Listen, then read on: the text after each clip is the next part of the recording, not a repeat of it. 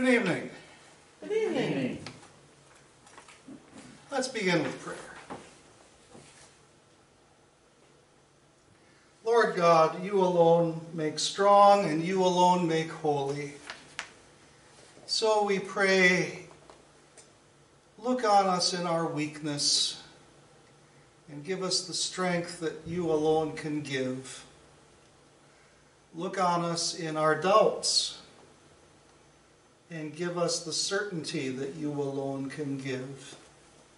You give us strength, you give us certainty as we listen to the promises of your holy word, and when we see the marvelous things that you have done for us already. So strengthen and keep us day by day as we live in difficult times and troubling times. Strengthen and keep us always through Jesus Christ our Lord. Amen. Okay. We are in John chapter 12. And remember, I was always giving you the time frame. Jesus at the tomb of Lazarus, probably January of 30, assuming that Jesus' suffering and death is in the year 30. So John jumps ahead about a month or a month and a half, and now it's April. And in John 12, verse 12, he says, the next day, and then he proceeds to tell us about Palm Sunday. So uh, we know uh, the time frame, we know when it is. Uh, long ago, I talked about uh, the four Gospels and their relationship to each other. Remember that? You want a review? I'll give you a review. That Matthew, Mark, and Luke are called the Synoptic Gospels because they look together. That's what synoptic means. Like synod means walking together. Uh, optic, you go to your optician to get your glasses or get your eyes checked. Synoptic means they look together. And so Matthew, Mark, and Luke uh, seem to be looking at the, the life of Jesus and the work of Jesus all from about the same angle. There are some differences. Mark is shorter, so Mark is more basic, and Mark talks more about what Jesus does. Matthew talks more about what Jesus teaches, and then Luke, uh, the theme of his gospel seems to be how did these things happen? But there are some passages where I could read from Matthew. You could probably follow along in Luke almost word for word. John isn't like that. John has things in his gospel that are not in Matthew, Mark, and Luke. There are a few things in John that are in Matthew, Mark, and Luke, but John tells things, I'm not going to say he tells them differently, I will say he tells them maybe with a different emphasis. And so John has the feeding of the 5,000, and the other three Gospels have the feeding of the 5,000. But then John goes on to talk about the crowd wanting free lunch and continuing to follow Jesus. Matthew, Mark, and Luke don't go there. Um, and what we have tonight in John chapter 12 is Jesus anointed at Bethany and then Palm Sunday. And we're going to look at this and compare it with Matthew and we're going to see what does John have in common. So it shows us definitely it's talking about the same event. But we're also going to ask how does John tell us this differently? What does he add that the others don't? Uh, quite a few years ago, I took a class on Mark, and it was taught by Pastor Wendland's brother, Paul Wendland, at the seminary. And I had my section of the Gospel of Mark that I was going to present in class. And I had done this parallel column thing with Matthew. And he said, for our purposes, why don't we just let Mark be Mark? And see what Mark tells us all by himself without any comparison. And that's a good thing to do as we're doing Let John Be John. Read the Gospel of John and, and see his who is Jesus emphasis throughout. Uh, so we're going to do that, but then we're going to compare it with Matthew. And we're going to ask, what does John tell us that Matthew doesn't? Uh, so, uh, looking at, oh, my screensaver kicked in.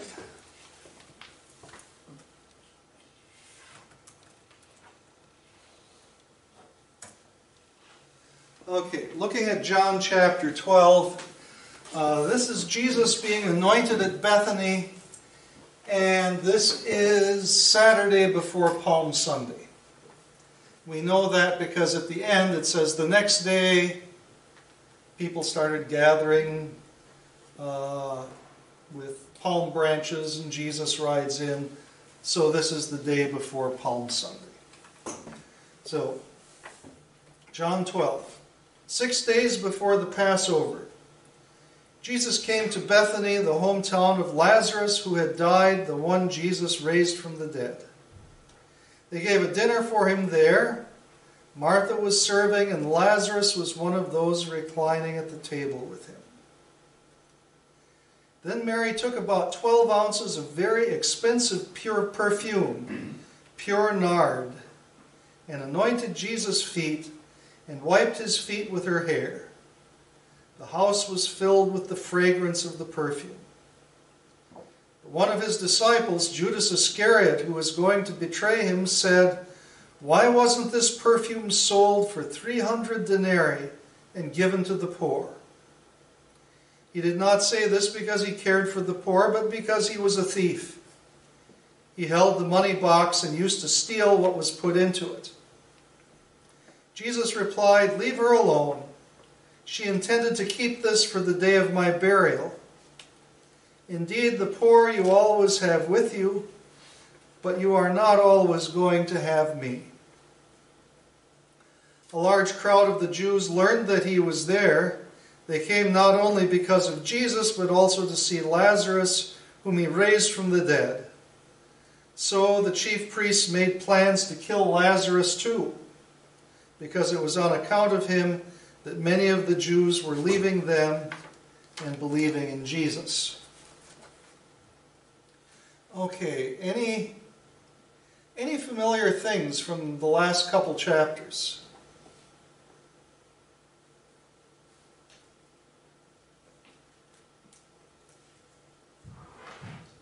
Especially the last chapter.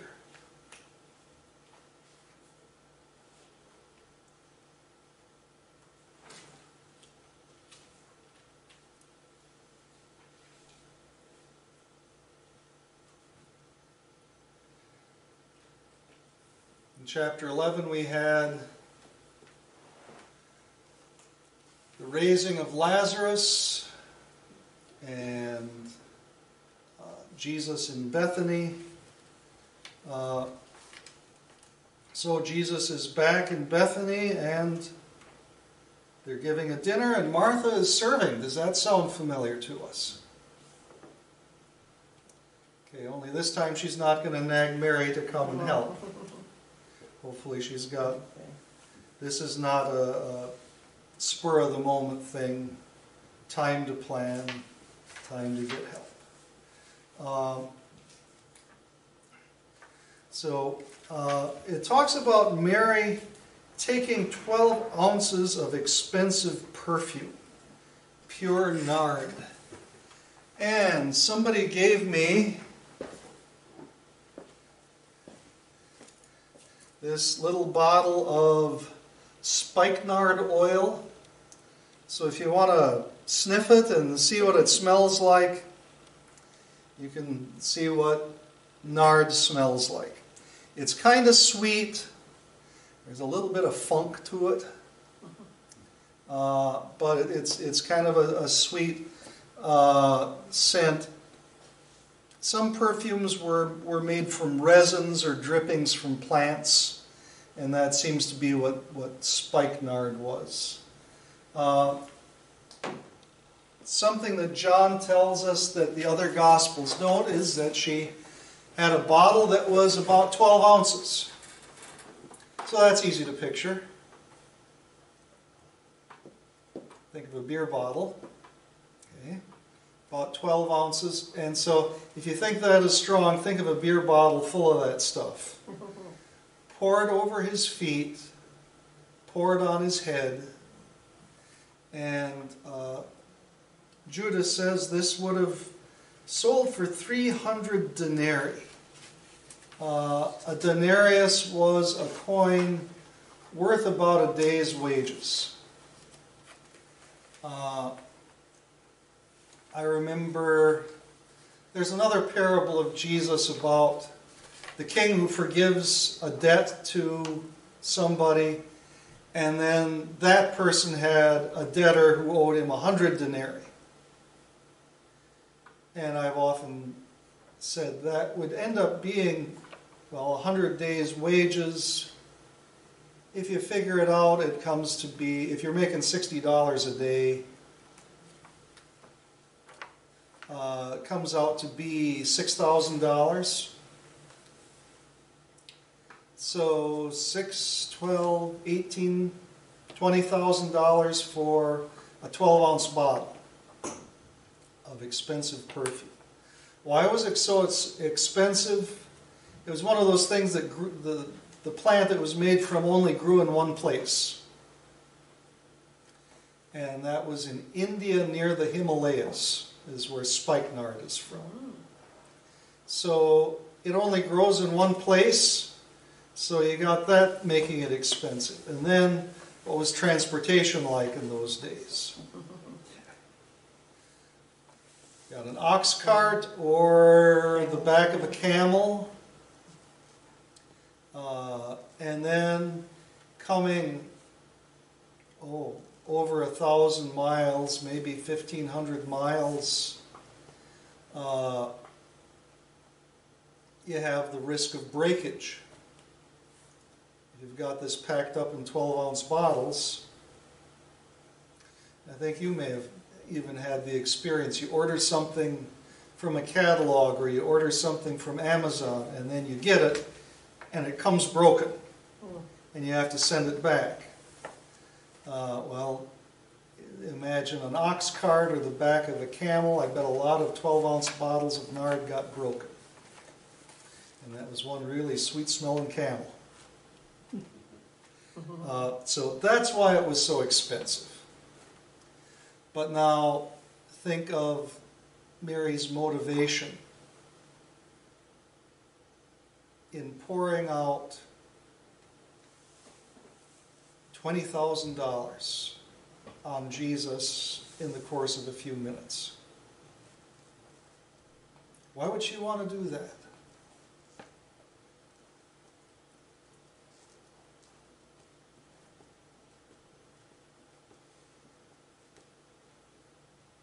What had Jesus done for her back in January?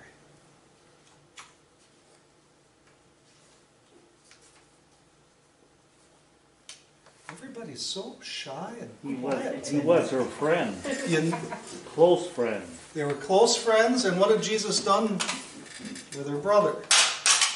Raised him from the dead. Yeah, and last time we talked about what did that mean?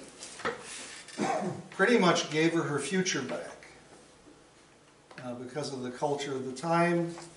Uh, she would have had to get married really quick or uh, beg Go on welfare. well, and the, yeah, and that wasn't that wasn't a thing. That wasn't a thing back then.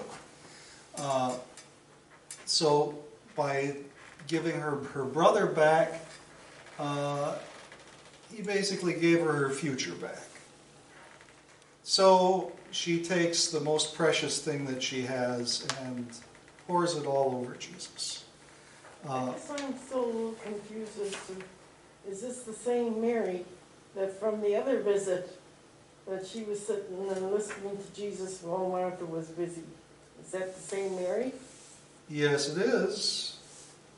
Because it's connected to Bethany, right? Now, there's, there's something goofy. Yeah, there's something goofy. Uh, some, for me, sometimes research is a pleasure, and I enjoy looking things up. And then some today, I, I ran into something, and I thought, you call this scholarship? This is this guy's pulling stuff out of his ear. Um, there was a book published not long ago where the author says asks is this the same is mary of bethany the same as mary magdalene and this book said yes but gave no justification for it uh, i say no because in the gospel of john jesus mentions mary magdalene later. But here constantly talks about Mary connected with Martha and with Lazarus. And John always likes these aside phrases. The one whom Jesus rose, raised from the dead. Even though it's the next chapter, he mentions Lazarus and then mentions again the one Jesus raised from the dead. Uh, on, when we get to Good Friday in the Gospel of John, Mary Magdalene is at the foot of the cross. Mary Magdalene is there at the tomb Easter morning, uh, but no mention of Mary of Bethany. And so, if he makes these connections to Mary of Bethany here, is he going to change her name or change her hometown when he mentions her again? No. Is Mary Magdalene the same as Mary of Bethany? No. There were plenty of Marys. Yeah. Uh, another thing, too, is that uh, Matthew tells us this is at the house of Simon the leper. Uh, there was a Simon the Pharisee in Luke chapter 7. And Jesus is anointed by a sinful woman. And there, Simon the Pharisee says to himself, if Jesus was a true prophet, he would know what kind of woman this is and what kind of life he, she led, and he wouldn't let her anoint him or touch him. Uh, and then Jesus says, uh, teaches a lesson about forgiveness with a parable. A, money lender had two debtors. One had a bigger debt, one had a smaller debt, and he forgave them both. Which one will love the money lender more? And Simon said, the one who had the bigger debt canceled. And Jesus says, That's right. And this is why this sinful woman is pouring out everything that she has on me because she knows how much she's been forgiven, and so she expresses her love much. But that's earlier in the Gospel of Luke. And this is the day before Palm Sunday a similar event, but a different one. We have the same thing with uh, Jesus heals the royal official's son in Capernaum, and Jesus heals the centurion's servant in Capernaum. And that when you look at them closely, you see there's enough differences. These are two different events. Uh, and so Jesus at the house of Simon the Pharisee with the sinful woman anointing him. Uh, the only thing in common with this is it's in the house of somebody named Simon, and there's a woman anointing Jesus. But John makes the connection to Palm Sunday later, so we know this has to be a separate account. Also, when Jesus is with Simon the Pharisee, there is no, there are no disciples saying, "Why this waste? This money, this should have been sold and the money given to the poor." That's in uh, That's in Matthew and Mark and John. It's not in Luke. Uh, so, anyway, uh, that was one thing that made me scratch my head and say, This is scholarship? This guy just automatically connects Mary Magdalene with Mary of Bethany. And it doesn't quite add up. You got to be kind of like Sherlock Holmes and you say, what, what things are common here? And that's why I've got this thing with the colors on, on the page is, okay, both of these talk about Bethany. Both of these talk about a jar of expensive perfume. Uh, John tells us how much. Uh, somebody says, Why wasn't this sold and the money given to the poor? John tells us it was Judas who said it. Uh, Jesus says in John, Leave her alone. In Matthew, he says, Why are you causing her trouble? Uh, in both, he, Jesus says, You always have the poor with you, you don't always have me. And in both, Jesus says she was saving this for the day of my burial. Uh, and so these are two accounts of the same event. Uh,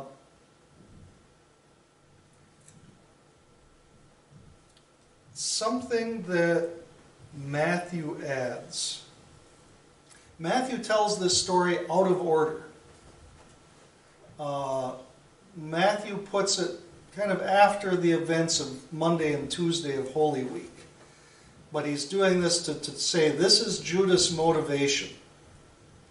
That after this event, Judas went to the chief priests and said, What are you willing to give me if I hand Jesus over to you?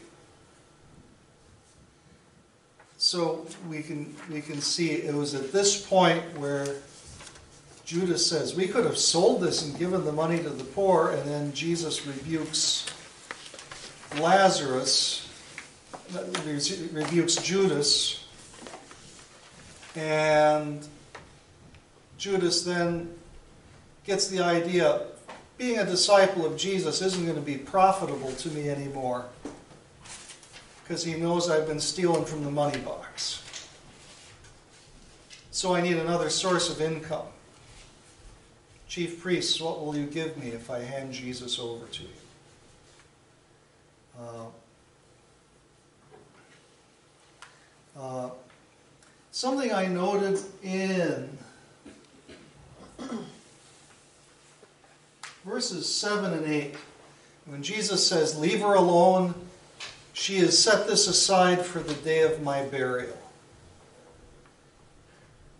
Here we see that, that Mary of Bethany knew something or understood something that the disciples were trying very hard not to understand. About four times in the preceding months, Jesus told his disciples again and again, Now we are going up to Jerusalem. Now I am going to be handed over and killed, and on the third day I will rise. And depend, you have to do a, I'll have to do a closer study, but when you compare Matthew, Mark, Luke, and John, it, it looks like Jesus said this about four times. One time Peter said, Lord, don't talk this way. These things should never happen to you. The disciples were trying very hard not to understand. Mary of Bethany was thinking about it and had her bottle of expensive perfume. Uh, so, in uh, verses 9 to 11, did I read 9 to 11 earlier? Okay. Uh, what effect did that uh, raising of Lazarus have on people? People heard it. And many believed. And people believed because of it. uh, people heard, they wanted to come see. Ooh, what's a guy like that look like? Dead four days and then brought back. Could have been weird curiosity too. Uh, but many came to see, many believed. And then, uh,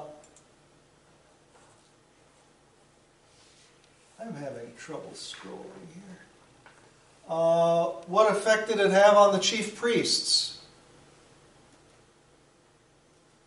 They didn't like it. Yeah, Because the, they were loose, they were losing their followers. yeah, and verse 10 Lazarus is attracting people to Jesus, so we not only have to kill Jesus, we have to kill Lazarus too. Uh, remember that theme of hardening the heart, uh, unbelief in the face of the truth. You, just like the king of Egypt, you can see the plague, you can see the signs and wonders, you fight against it anyway. Uh, there's going to be more of that at the end of this chapter, a more of an explanation of hardening of the heart. Uh,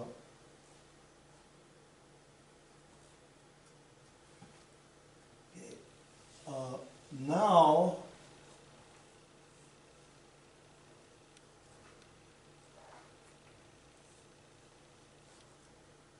now we have Palm Sunday. And John starts out by saying the next day. So that tells us this anointing happened on Saturday, on the Saturday before Palm Sunday. Uh, John, verse 12. The next day, the large crowd that had come for the festival, remember if Passover is coming up, uh, heard that Jesus was on his way to Jerusalem. Taking palm branches, they went out to meet him, shouting, Hosanna, blessed is he who comes in the name of the Lord, the King of Israel. Jesus found a young donkey and sat on it, just as it is written. Do not be afraid, daughter of Zion. Look, your king is coming, seated on a donkey's colt. At first, his disciples did not understand these things, but when Jesus was glorified, then they remembered that these things had been written about him and that they did these things for him. The crowd that was with him when he called Lazarus out of the tomb and raised him from the dead kept telling what they had seen. This is another reason a crowd met him. They heard he had done this miraculous sign. So the Pharisees said to one another, You see, you are accomplishing nothing. Look, the world has gone after him. So, John, John's theme in his whole gospel, or our theme question as we study John, is Who is Jesus? And right up front,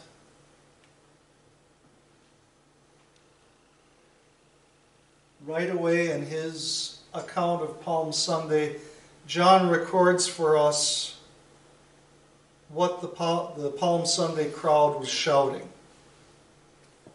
Uh, Blessed is he who comes in the name of the Lord.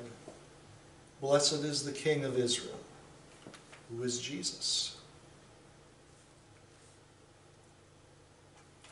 The one who comes in the name of the Lord, the true King of Israel. Uh, Matthew, remember Matthew's writing for Jewish people.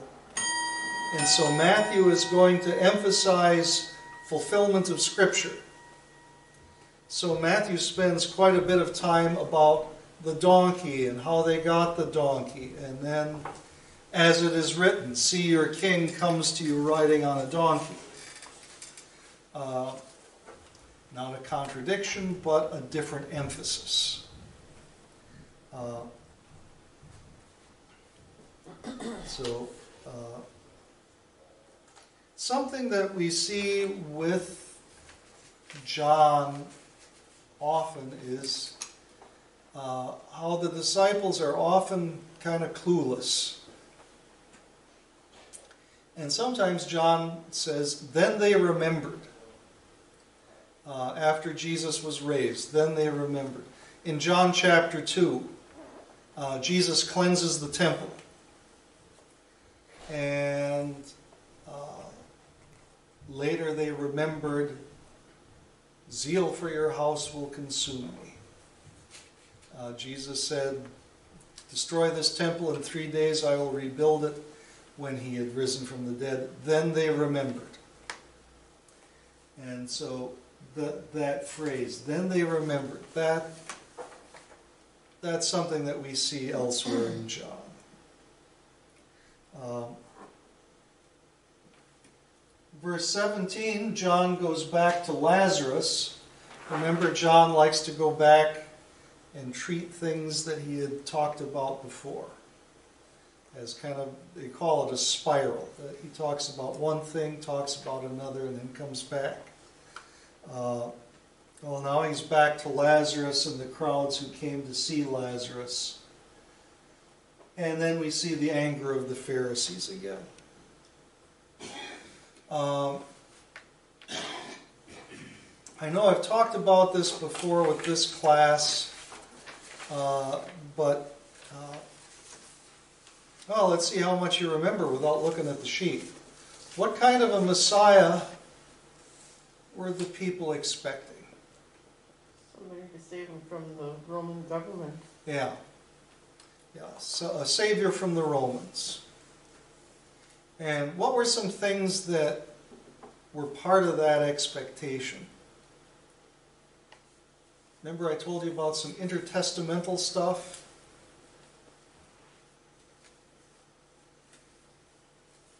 It was about 200 years earlier. There was a Greek, I suppose you could call him a king, Antiochus, ruling over Syria, ruling over Judea. And he defiled the temple. And then this family of priests rose up with some resistance. Antiochus sends his army to surround the city. And then all of a sudden, Antiochus dies. And the Maccabee family rededicates the temple. That's the origin of December holiday, Hanukkah. Uh, and so, uh, thinking of Passover and the origin story of the nation, thinking of the Feast of Tabernacles, how that was connected to the origin story of the nation. We lived in tents, so that's why we live in huts uh, for these weeks. And then uh, Hanukkah, not an origin story, but a very patriotic one. Uh, it's like they had the, the 4th of July three times a year. Uh, and uh, all reminders this is who we are as a nation, how we got here as a nation. And so now they're thinking of a Messiah. Okay, a deliverer like the Maccabees were. They drove out the Greeks. We need somebody to drive out the Romans. There were also some fanciful things that rabbis were teaching at that time. Uh, they were saying things like this When the Messiah comes, uh, every grapevine will have a thousand branches, and every branch will have a thousand clusters of grapes, and each crus- cluster of grapes will give a thousand gallons of wine. and it will be, sounds almost like a campaign promise. doesn't it? Hello. Uh, but, but the rabbis were teaching that kind of thing about the age of the Messiah. And so think back to the feeding of the 5,000 and what were people's expectations. Another Free lunch. free lunch. Free lunches for everybody. And then Jesus says, You don't need a free lunch, you need me. I am the bread of life. Uh, well, the whole thing about the, the Messiah is going to give us free lunches, there's something behind that. That was the teaching of the, of the rabbis about what the Messiah would be like. Combine that with the political ideas at the time, uh,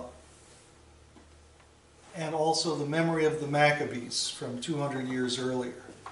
Uh, something uh, that maybe you didn't know uh, the palm branch was one of the symbols of the Maccabees. So waving palm branches, that meant something, didn't it? And you think that might have gotten the Romans' attention? A little bit. Uh, and so when uh, the charges are brought against Jesus, uh, in the Jewish court, the, the charge is blasphemy. But then in the Roman court, they know Pilate doesn't care about blasphemy. He's probably blasphemed the God of Israel himself and probably would not care. Uh, but um, uh, before Pilate, the charge, the accusation is about claiming to be a king. And we'll get into that in the chapters that are coming. But Palm Sunday kind of fits in with that, doesn't it?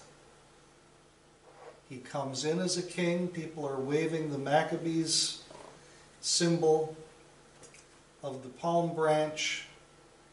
And uh, they could tell Pilate, yeah, remember on Sunday, the crowd was, was doing this. And uh, and then, are you the king of the Jews? My kingdom is not of this world.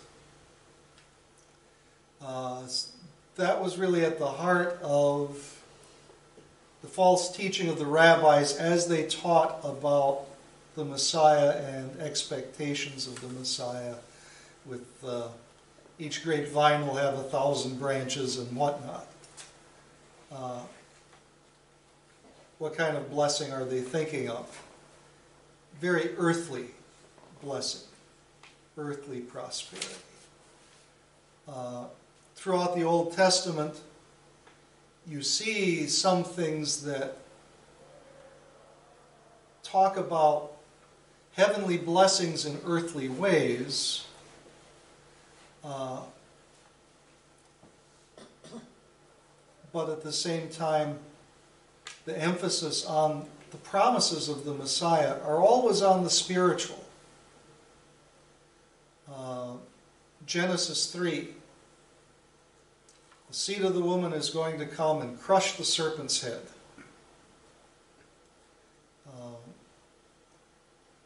Abraham, all nations on earth will be blessed through you.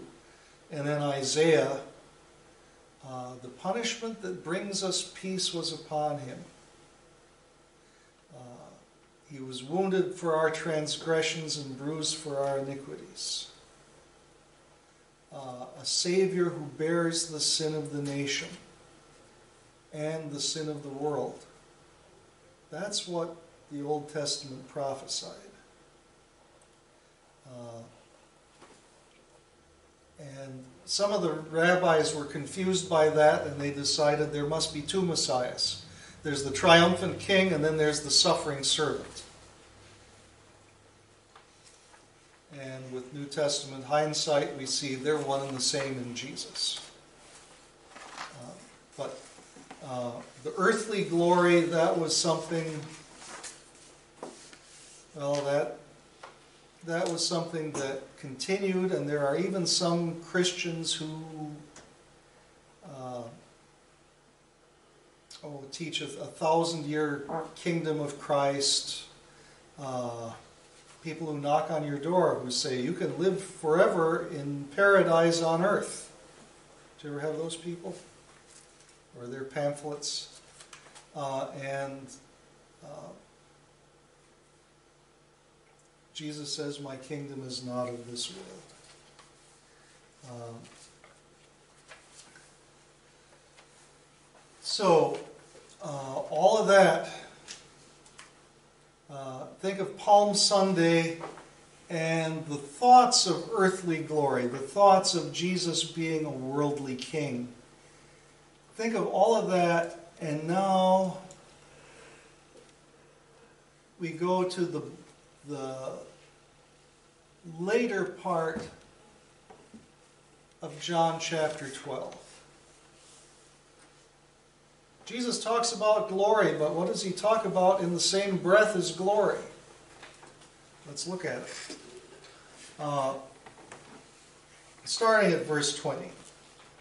Uh, now there were some Greeks among those who went up to worship at the festival. They came to Philip, who was from Bethsaida in Galilee, and asked him, Sir, we want to see Jesus. Philip went to tell Andrew. Andrew came with Philip and told Jesus. Jesus answered them, The time has come for the Son of Man to be glorified. Amen, amen, I tell you, unless a kernel of wheat falls to the ground and dies, it continues to be one kernel. But if it dies, it produces much grain. Anyone who loves his life destroys it, and the one who hates his life in this world will hold on to it for eternal life. If anyone serves me, let him follow me, and where I am, there my servant will be also. If anyone serves me, the Father will honor him. Now my soul is troubled, and what shall I say? Father, save me from this hour. No, this is the reason I came to this hour. Father, glorify your name. The voice came from heaven I have glorified my name, and I will glorify it again. So, some Greeks come to Philip. This reminds me of John chapter 1 with the calling of the first disciples, with Philip gets Nathaniel, uh, Andrew gets Peter. Some Greeks come to, to Philip. Philip talks to Andrew. Philip and Andrew talk to Jesus. Uh, then, verse 23 Palm Sunday was, was a, seems to be about glory. Bless, you know, Hosanna to the Son of David. Blessed is the King of Israel.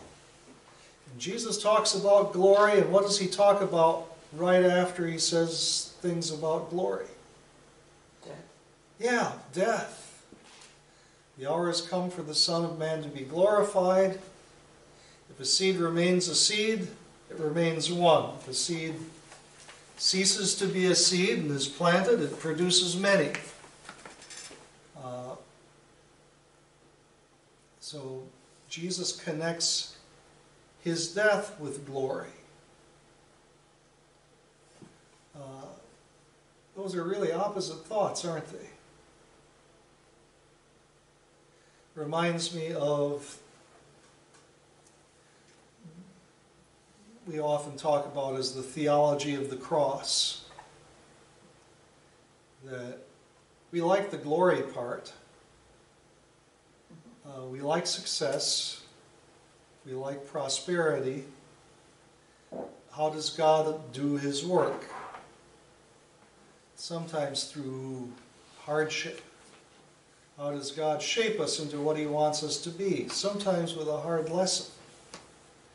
And how did God make us his own? With the suffering and death of his own son. So if God does his most important work that way,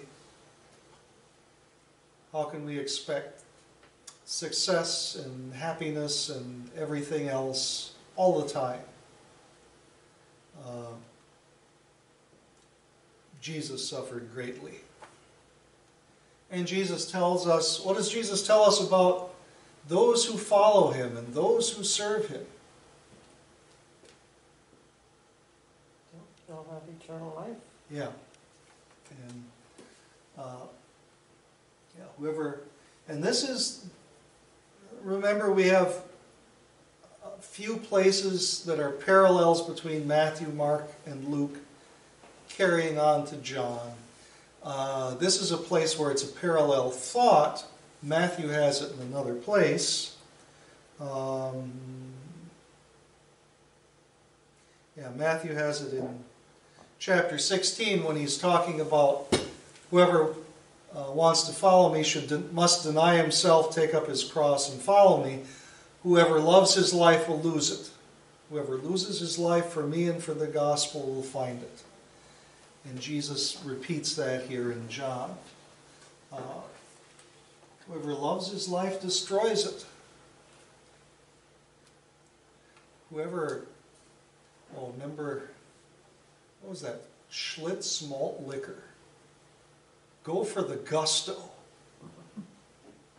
Take everything out of life you can. Anyone who loves his life will lose it. Uh, anyone who loses his life or who hates his life in this world will hold on to it for eternal life.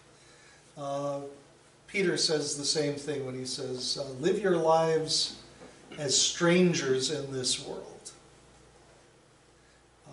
Don't feel too at home in the world. Um, uh, verse 26, Jesus says, Where I am, my servant will be also. Uh, if anyone serves me, the Father will honor him. And here we have another who is Jesus moment. Now my soul is troubled. We saw that before, didn't we? Last week. And it was, it was kind of Yeah, when he heard that uh, Lazarus had died. when he had died, and then when he said, Where have you laid him?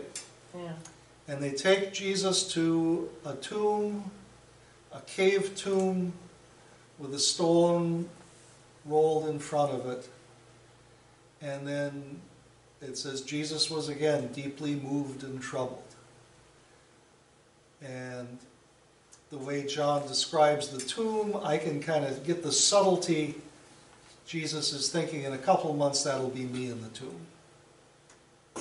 And so now Jesus says, The hour has come for me to be glorified, and my soul is troubled, but shall I say, Father, save me from this? No, this is why I came. He does, it, it's, you got to be very, very careful when you talk about this because it, is Jesus apprehensive? No, he knows he has to go forward. Is Jesus fearful? No, because he knows how it's going to all turn out. Is, does Jesus think it's a picnic going through all of this? No, his soul is troubled. Says, Oh, that's going to be tough, but I'm going to do it. Uh, standing at the grave of Lazarus and then knowing that lies ahead for him. Uh, yeah, his soul is troubled. Uh, yeah, some, I've read some commentaries, heard some devotions on it where people use terms like apprehensive, afraid, and it's like that's not there. It does say troubled. Uh, and sometimes maybe we have that feeling too that we're we see something big ahead and we know we have to do it. Uh, maybe we're not fearful because we know we've maybe done something like that before. Uh, maybe we're not fearful because we know in faith we'll get through it.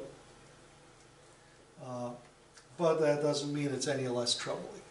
I think it's probably because that's the part of him that's true man Yeah. that was troubled. Yeah, But then, because thankfully he's also true God, he knows he'll be able to carry it through yeah, with and the Father's help. Yeah, and isn't that something strange and wonderful about Jesus at the same time? Yeah, something we can never We can, we, can- and, fully with, with this, we can see both.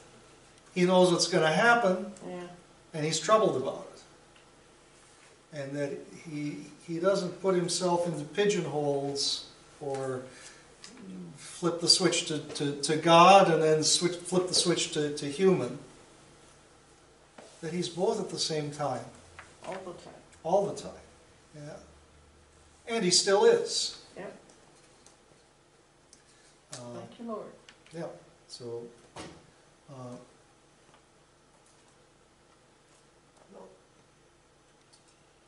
so, um, just like at Jesus' baptism at the trans, and at the transfiguration where the Father's voice says, This is my beloved Son, you hear the Father's voice again.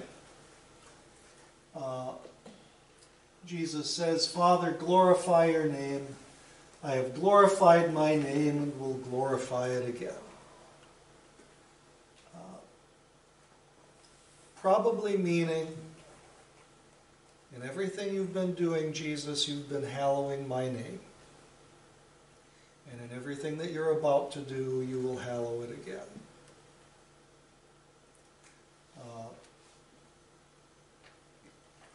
so the crowd standing there heard it and said it had thundered. Others said an angel talked to him. And Jesus said, This voice was for my sake, not for my sake, but for yours.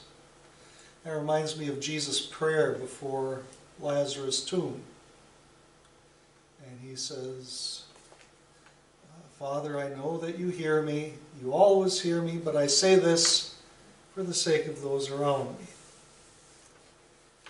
basically meaning so they know I'm not just doing this on my own. This is God's plan at work. And uh, God Himself says, This is my plan at work. Uh, now we have, remember John's cycles and how he goes back to themes that he's talked about before. John takes us back to chapter 3, not necessarily to verse 16, but back to chapter 3. Now is the judgment of this world.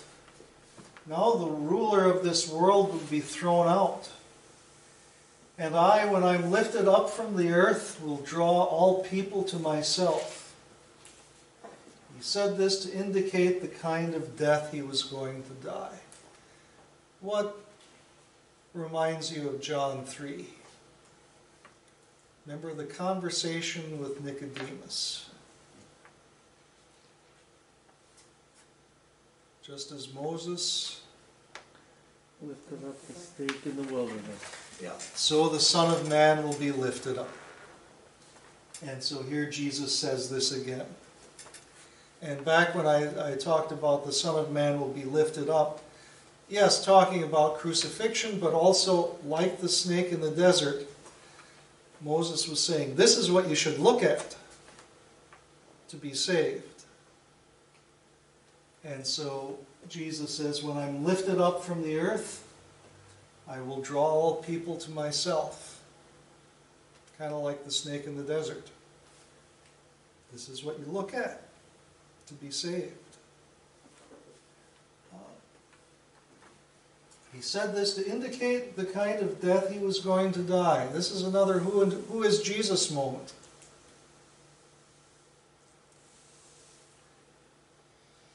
Fully divine.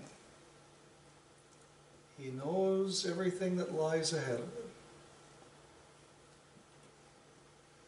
Uh, and then we got the crowd being contrary again. The crowd answered him, We have heard from the scriptures that the Christ will remain forever. So how can you say the Son of Man must be lifted up? Who is this Son of Man? Uh, then Jesus told them, The light will be with you just a little while longer. Remember, I am the light of the world.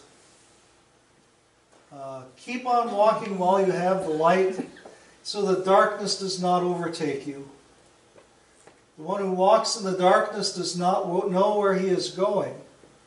While you have the light, believe in the light so that you may become sons of light. Uh, remember the discussion of light and darkness. Darkness means what? Or is a metaphor for what? Darkness, Yeah. sin, death, unbelief, uh, the unknown, uh, stumbling around in the darkness, you can't find your way. And then the light means everything opposite, everything good. You can see the way. God turns on the light. Uh, Jesus spoke these words and then went away and was hidden from them. We've seen that before. Jesus has a dispute with the Pharisees and then retreats. But now it's Holy Week. And he knows he can't go far. Uh, even though Jesus had done so many miraculous signs in their presence, they still did not believe him.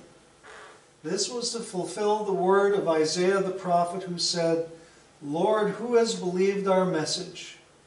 And to whom has the arm of the Lord been revealed? That's the beginning of that section in Isaiah 52 and 53.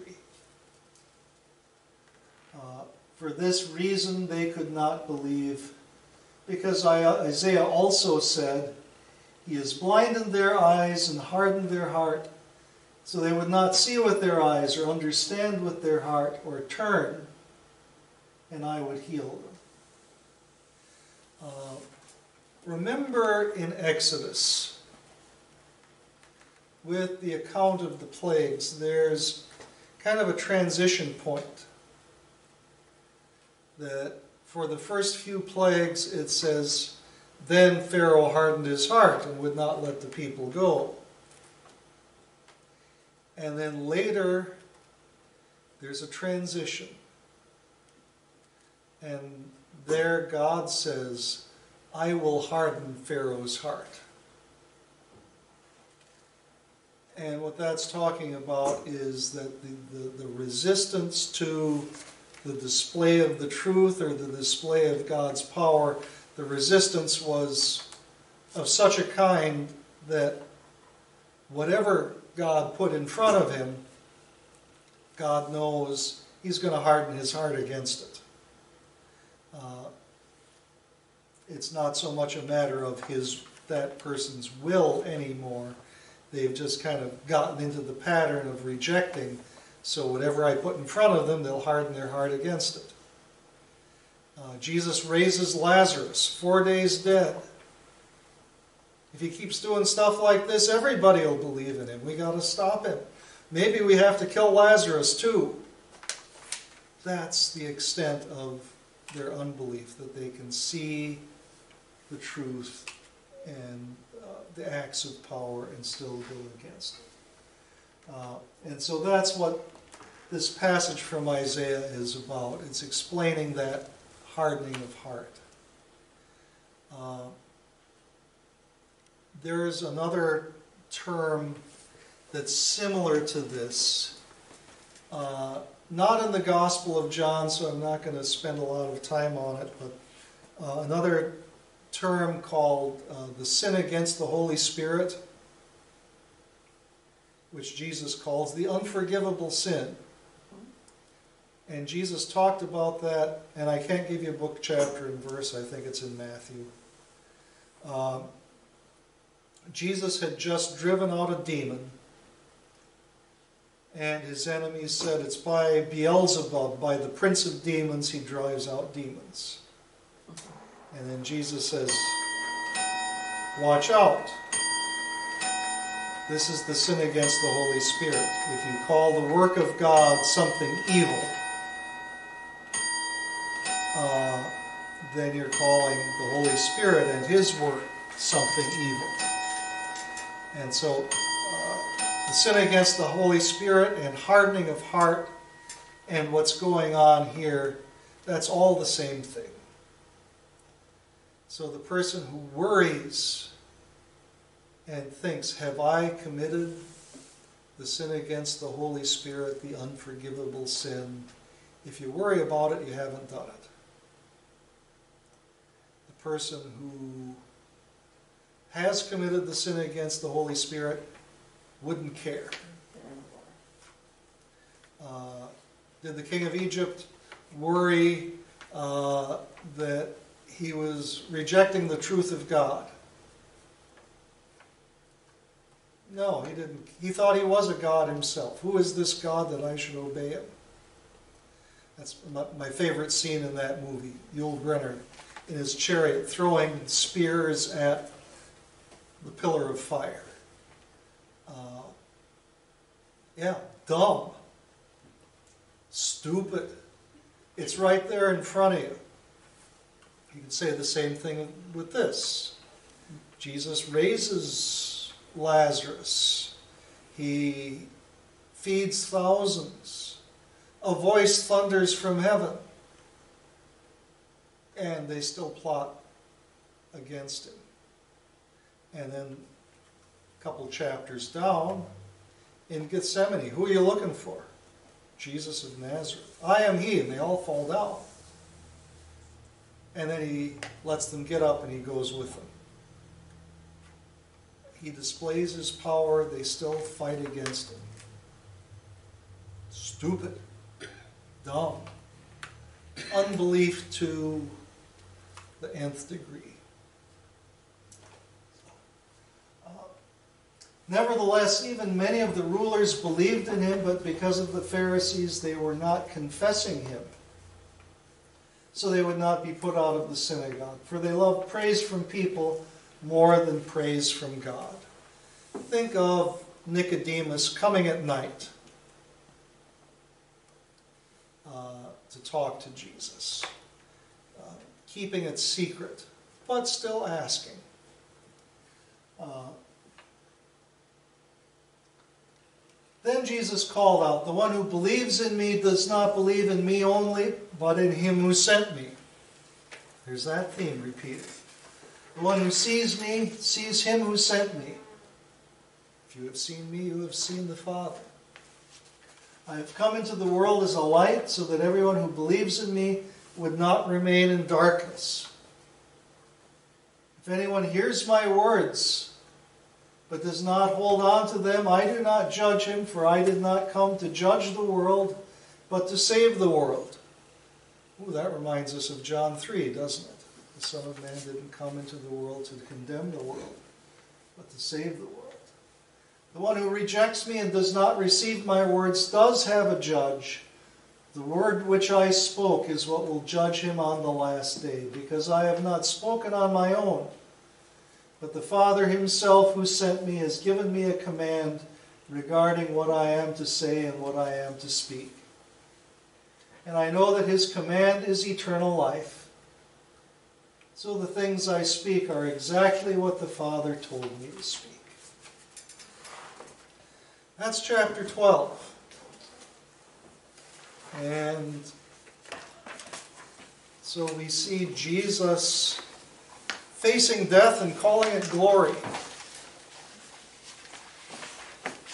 Because he knows what he's going to do with it. Take the sins of the world. So, a lot of things, I think also that are flash forwards to maybe a little foreshadowing to my kingdom is not of this world coming up in John 18. All right. A lot of things tonight. Maybe not. I was kind of thinking it was kind of jumbled because last week we had all of Lazarus. John 11, all about Lazarus. John 10, all about the Good Shepherd. And here it's Jesus anointed, uh, Palm Sunday, and then this part that seems to be mostly about hardening the heart. Uh, so next week, we pick it up with John 13 with uh, on into Monday and Tuesday of Holy Week, and then Thursday. Okay, any questions on what we talked about tonight? On what I talked about tonight? You've been a quiet bunch tonight. All right. Let's close with prayer. Lord Jesus, you are the light of the world, and you lead us in your way of light. So help us to remember the darkness of the world. When we see trouble in this world, help us not to be surprised, but to see the world as it is, and also to see you as you are. The light of the world, that we walk with you. We don't walk in darkness, but we have the light of life. So enlighten us in these dark times. Amen.